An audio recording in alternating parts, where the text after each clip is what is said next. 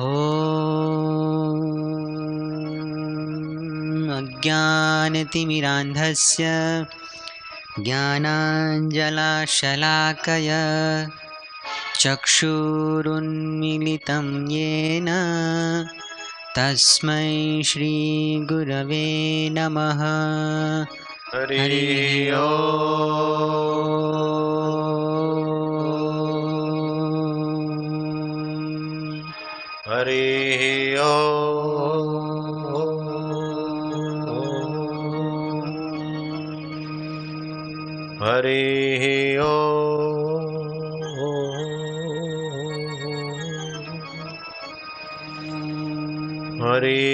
हरि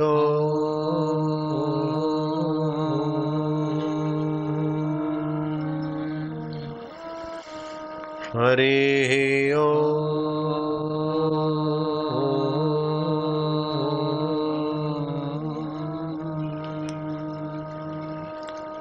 हरि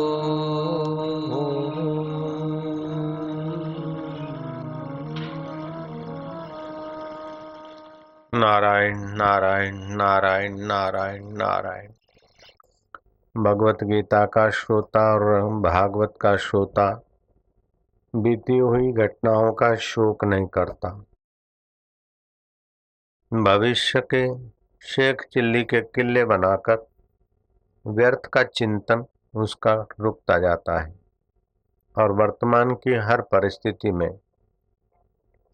वो अपने समता, निर्भयता, प्रसन्नता और उदारता के सद्गुण से संपन्न होकर अपनी आवश्यकता का ज्ञान पा लेता है। एक होती है इच्छा, दूसरी होती है आवश्यकता। इच्छा का कोई अंत नहीं और जीव को भुलावे में डालने वाली जितनी इच्छाएँ अधिक, तामसी इच्छाएँ, सात्विक इच्छाएँ, राजसी इच्छाएँ जितनी इच्छाएँ अधिक, उतना वो जीव भीतर से नन्हा, और जितनी इच्छाएँ कम, उतना वो भीतर से उन्नत माना जाता है। अपनी आवश्यकता शाश्वत है, और अपनी इच्छा नश्वर है।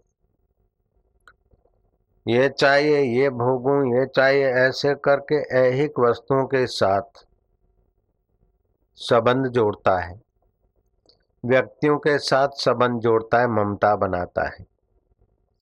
जीव को आवश्यकता है शाश्वत सुख की, आवश्यकता है मुक्ति की, आवश्यकता है देह को अन्न, जल, औषध, आवास की, लेकिन इच्छाएँ व्यर्थ की कर करा के।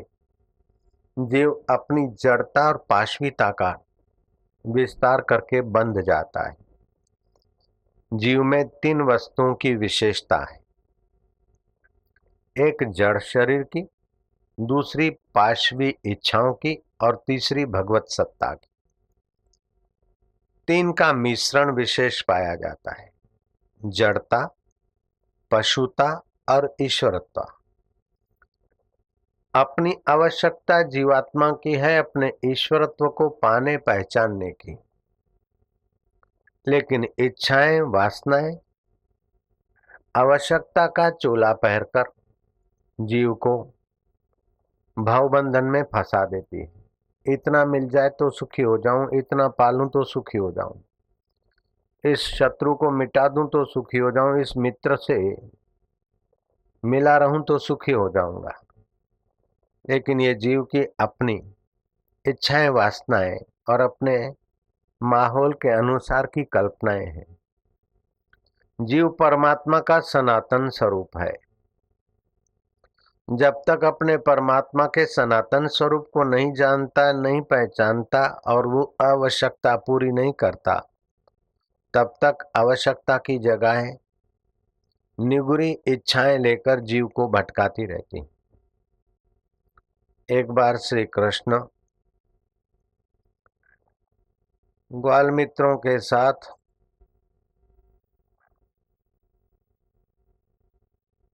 पूरा दिन अरण्य निवास का आयोजन किए थे। सभी ने भोजन आदि किया, थोड़ा विश्राम किया, फिर भ्रमण को निकले। साकेती, कृतवर्मा आदि ने देखा है कुएँ में क्रिकेट पड़ा है।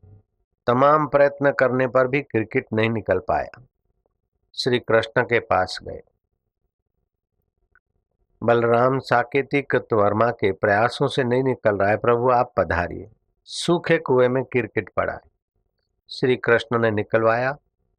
अपनी करुणा वरुणा कृपा दृष्टि की ईश्वर ने जीव पर। उसकी कोई पुण्याई उदय हुई क्रिकेट का जीव।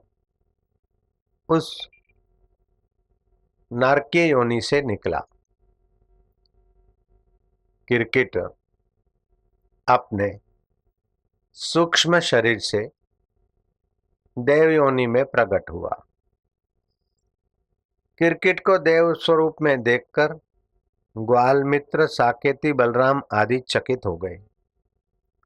कृष्ण ने अनजान होकर पूछा कि, देव पुरुष, तुम कौन हो? देव पुरुष कहता है कि, प्रभु, आप तो सब जानते हैं, लेकिन इन लोगों को मेरे अनुभव से कुछ ज्ञान देना चाहते होंगे आप।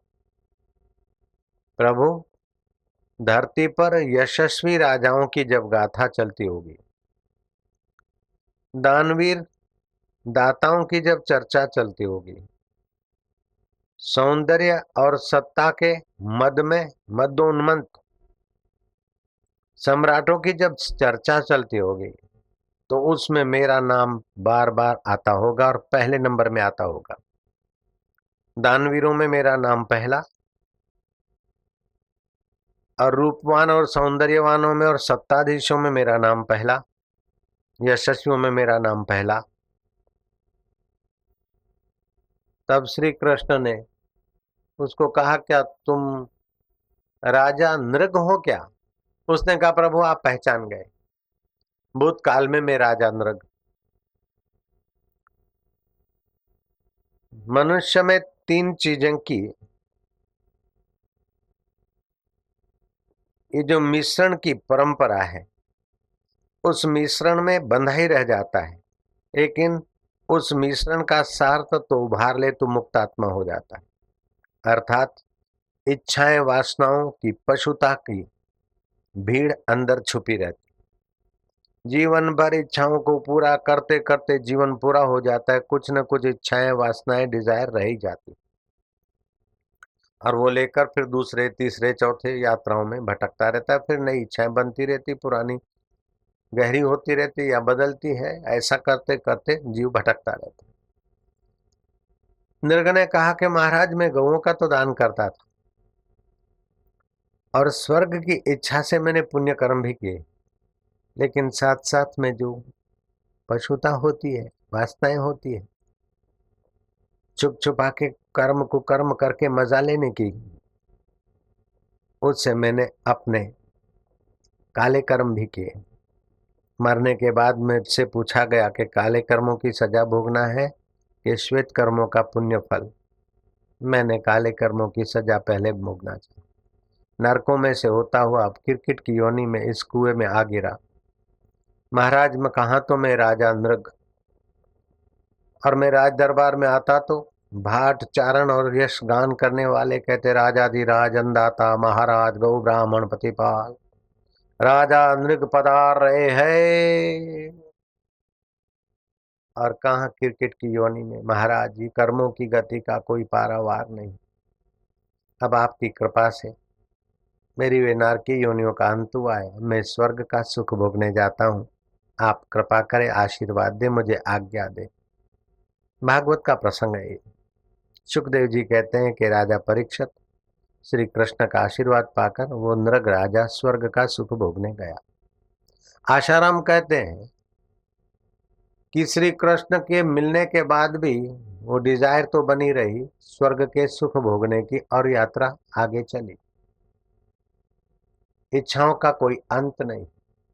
जीव के एक तरफ़ इच्छाएँ खींचती है, दूसरे तरफ़ शरीर की जड़ता और तीसरे तरफ़ जीव का अपना ईश्वरीय स्वभाव भी कभी कभी छलकता है।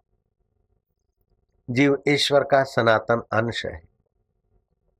जैसे ईश्वर अमर है, ऐसे जीव अमर रहने की कोशिश करता है।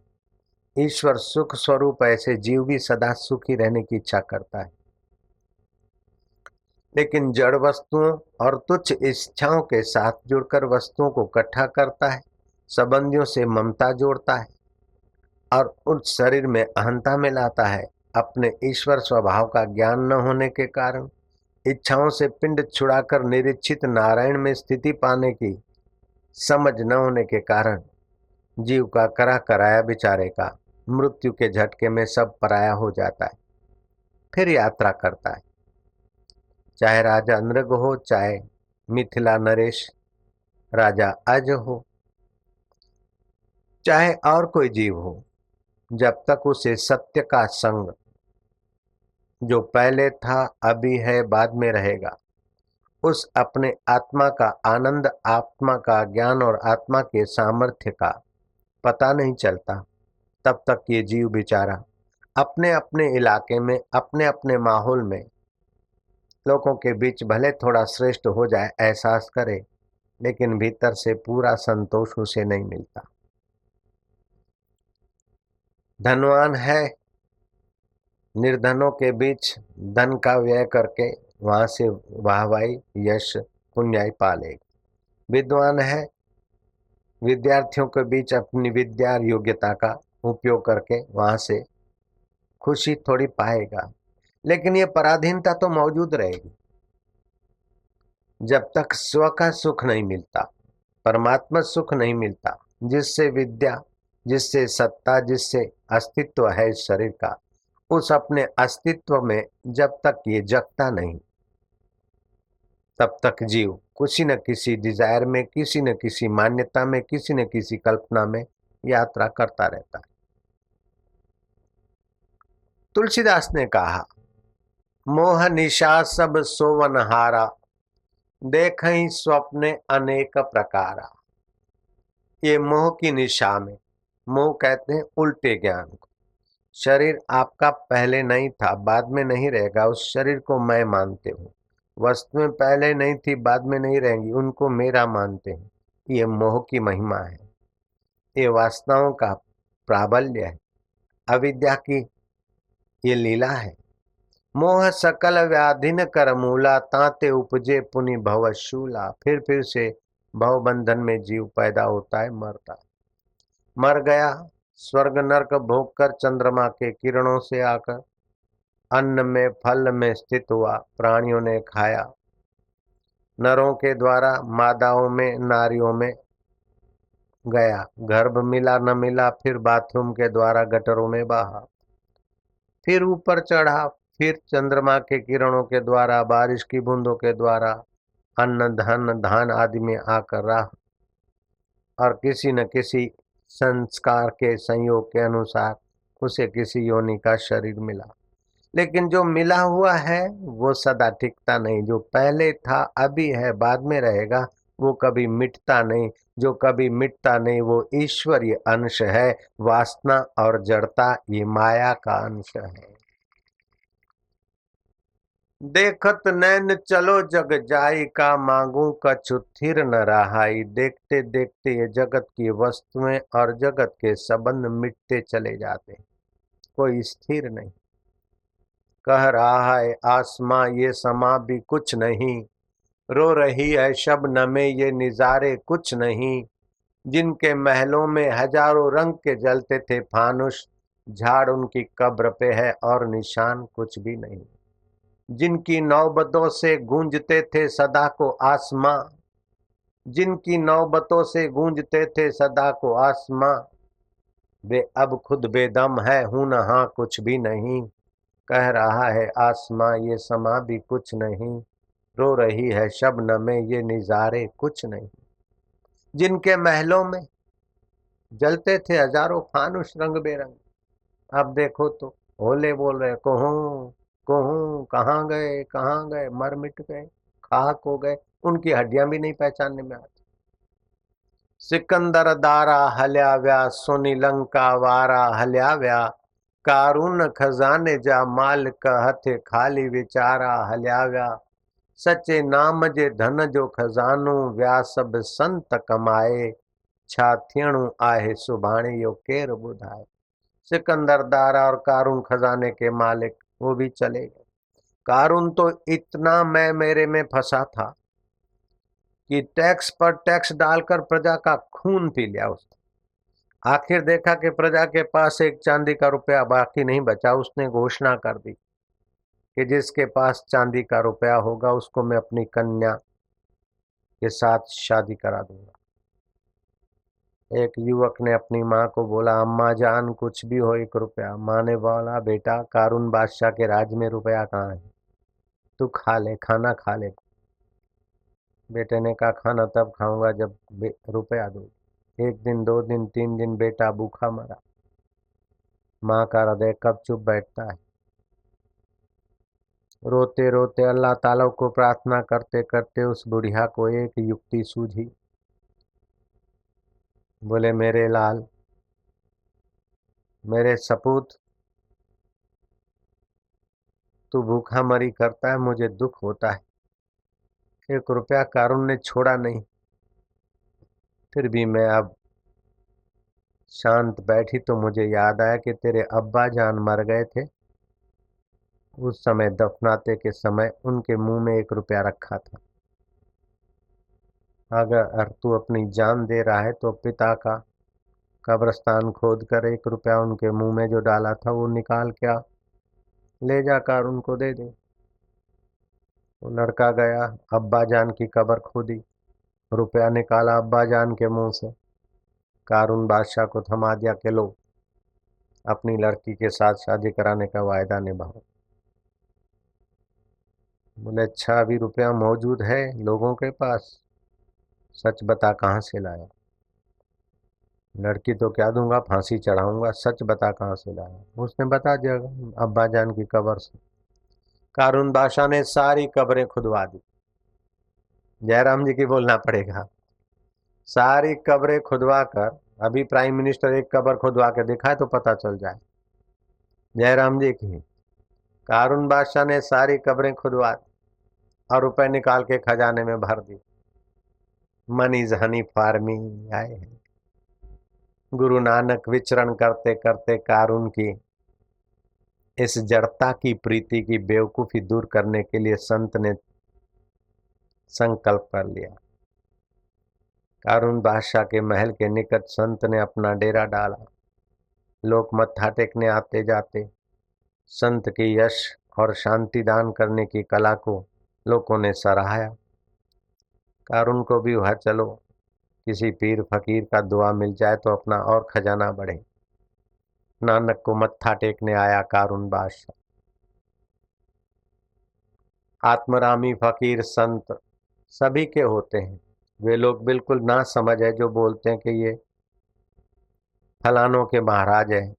संत हैं तो सभी के हैं। जैसे सूर्य का प्रकाश सभी के लिए है, गंगा जी का जल सभी के लिए है।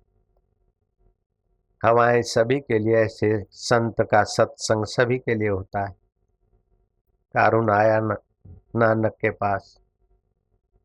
नानक ने उसको एक टक्का दे दिया, बोले, बादशाह सलामत, और तो कोई सेवा नहीं है, ये मेरा टक्का संभाल रखियो। यहाँ तो मुझे ज़रूरत नहीं पड़ेगी, जब तुम वहाँ जाओगे, मरने के बाद में तुमसे ये ले लूँगा। मेरी अमानत संभाल के रखना। अरुण बोलता है कि मरने के बाद टक्का आपका मैं कैसे ले आऊँगा? बोले, जब इतने ढेर रुपए तुम ले जाएगा, ढेर सारी कब्रें खुदवा कर रुपए खजाने में जमा के वो जब सारा उठा के ले जाएगा तो एक टक्का उठाने में क्या कमज़ोरी करता है भाई? हाँ पूरा ऊँट ऊँट तरेगा तो उसकी पूंछ क्या डूब जाएगी? पूंछ को तो ऐसे ही तरना है। जब इतने एक हज़ार रुपये तुम ले जाने के लिए तो इकट्ठे कर रहे क्योंकि साथ में चलेंगे। हमारा साथ में तो नहीं चलेंगे तो साथ में नहीं चलेंगे तो कब्रें खुदवा कर जो इकट्ठा किया है तो क्यों क्यों? आखिर तुम तो समझदार राजा हो। संत की कृपा और हृदय का संकल्प ने कारून का हृदय बदला और खजाने के द्वार खोले और अच्छे काम में लगा दिए। बुढ़िया ने दुआएँ की कि वाह धन गुरु नानक सारा जगत आ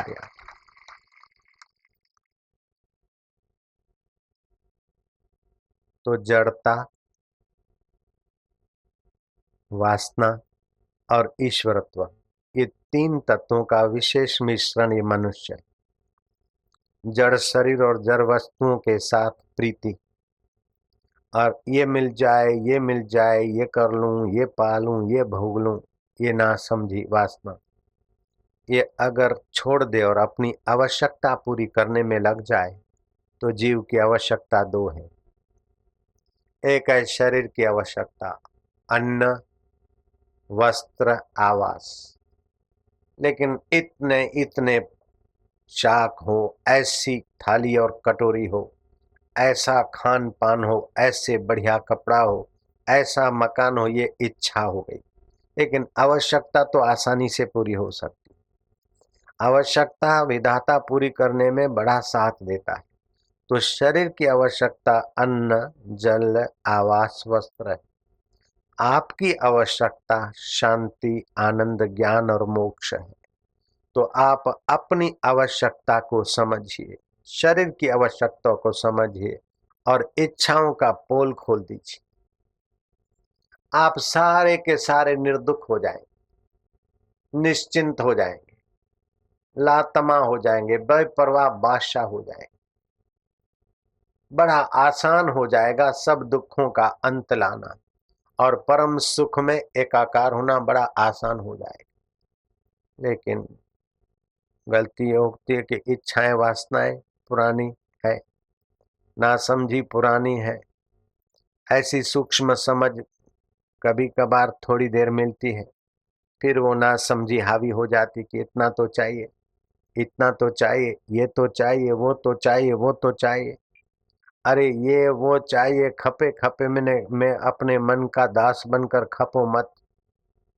तुम्हें शाश्वत सुख चाहिए, तुम्हें शाश्वत सत्ता के साथ अपना अनुभव चाहिए। तभी तुम पूर्ण संतुष्ट रह सकते हो, भोगों से पूरा संतोष नहीं मिल सकता है। कृष्ण ने सुंदर बात कही, संतुष्ट सततम योगी यतात्मा दृढ़ निश्चया। मई अर्पित मनोबुद्धि यो मद भक्त समय प्रिय। योगी सतत संतुष्ट हो सकता है, अर्थात जो जीव आत्मा से योग कर लेता है, मेल कर लेता है, वो सतत संतुष्ट रह सकता है। भोगी सतत संतुष्ट नहीं रह सकता सत्ताधीश संतुष्ट नहीं रह सकता। पूछ के देखो, नरसिंह राव वीपी सिंह, चंद्रशेखर और भी, अभी भी जो बैठे और जो बाद में भी बैठेंगे। इन चीज़ों से सतत संतोष नहीं मिल सकता है। और जीव सतत है। शरीर के पहले आप थे। शरीर के मरने के बाद आप रहेंगे। तो आप सतत हैं। जीवात्मा सतत है और परमात्मा सतत है। जीवात्मा और परमात्मा का सजातीय संबंध जब तक सिद्ध नहीं हुआ, तब तक सतत संतोष नहीं हो सकता। शरीर नश्वर है और संबंध भी काल्पनिक है। इनका केवल सत्य के लिए उपयोग कर ले, बाकी इनको चिपक रखना पृथ्वी माता सौ सौ हाथ से लेती और हज़ार हज़ार हाथ से देती है। प्रकृति प्रकृति में तो त्याग है। आँखों ने देखा, आँख अपने में नहीं भरती, हाथों ने उठाया, अपने में नहीं भरते, मुँह को देते मुँह थाम नहीं रखता चबाकर पेट को देता है। पेट भी संभाल कर नहीं रखता। रस अपने अपनी जगह पर कचरा रोज फिकवा देता। प्रकृति में त्याग, ऐसे आप त्याग से जियो। त्याग बिना यह जीवन कैसे सफल विकास करे? ममता है थामने की, पकड़ रखने की, इससे जड़ता आ जाती इससे टेंशन क्रिएट हो जाता है और हाथ लगता कुछ नहीं। मरते समय भी मोरा पिया कटे है? मेरे छोरे का क्या होगा? मेरे मकान का क्या होगा? अरे भैया, तू तेरा ख्याल कर, आया था परमात्मा को पाने के लिए और इन जड़ वास्तवों में अपने आप को भटकाएगा, प्रेत करके भटकाएगा। मुसोलिन मर गया, अभी तक प्रेत होके भटक रहा अमेरिका की अखबारों के अनुसार, इब्राहिम लिंकन का प्रेत आत्मा अभी भी व्हाइट हाउस में कभी कभार दिखता है। जयराम जी, धन मिल जाने से क्या हो गया? सत्ता मिल जाने से क्या हो गया? सौंदर्य मिल जाने से क्या हो गया? कल वासोदत्ता की कथा सुनी उपगुप्त की कथा सुनी। जो कभी न बिछड़े उसके साथ का आपका संबंध सुमरण में आ जाए ठीक ढंग से। अर्जुन को कृष्ण मिले हैं, तभी भी अर्जुन का भय और शोक दूर नहीं हुआ। जीसस वालों को जीसस दिख रहे थे, शूली पे चढ़ाए जा रहे थे, क्रॉस पे। तभी भी लोग तालियाँ बजा रहे थे, उनको क्या मिल गया? शाकुनी ने कृष्ण को देखा, लेकिन ना समझी नहीं गई तो कृष्ण से क्या फ़ायदा उठाया शाकुनी ने? धोबी ने राम जी को देखा लेकिन राम के उपदेश को, कृष्ण के उपदेश को, जीसस के तात्विक उपदेश को, अगर समझकर जीवात्मा अपनी वास्तविक आवश्यकता को जानकर उसको पूरी कर लेता है तो मुक्त आत्मा हो जाता है, परमात्मा के साथ एकाकार हो जाता है। अर्जुन ने कृष्ण को कहा, नष्टो मोह सुमृति लब्धवा। श्री कृष्ण का उपदेश अर्जुन ने सुना, पचाया तब अर्जुन को पूर्ण संतोष हुआ। नष्टो मोह सुमृति लब्ध हुआ। मुझे सुमरण आया अपने शाश्वत आत्म स्वरूप का। नष्टो मोह सुमृति लब्धवा तव प्रसादा, तुम्हारे प्रसाद से मया अच्युत स्थिरो अस्मि, गत संदेह करिशे वचनम तव। अब तुम्हारे वचन मानूँगा। तो ये जीवात्मा अपने स्वरूप में जगने का प्रयास करे। ऐसे कोई संत मिले प्रयत्न पूर्वक उनका सत्संग करे। आलसी आदमी कब होता है? संस्कृत के शब्दों की उत्पत्ति बड़ी सारगर्भित है। न रस यस्य आलस। जिसको जीवन में कहीं रस नहीं आता, वहाँ आलस होता है। और रस के बिना कोई जी नहीं सकता। तो नश्वर में रस खोजते खोजते नश्वर में भी नहीं आया और शाश्वत में नहीं मिला तो आदमी आलसी हो जाता है। नहीं तो रस स्वरूप आपका आत्मा है और जीव को रस चाहिए। और ये नश्वर रस की इच्छाओं, वासनाओं, डिजायरों में भटकते भटकते सदियाँ हो गई। अब शाश्वत रस के तरफ़ आने की योग्यता मनुष्य शरीर में अगर उधर की तरफ़ यात्रा हो तो कल्याण हो जाए।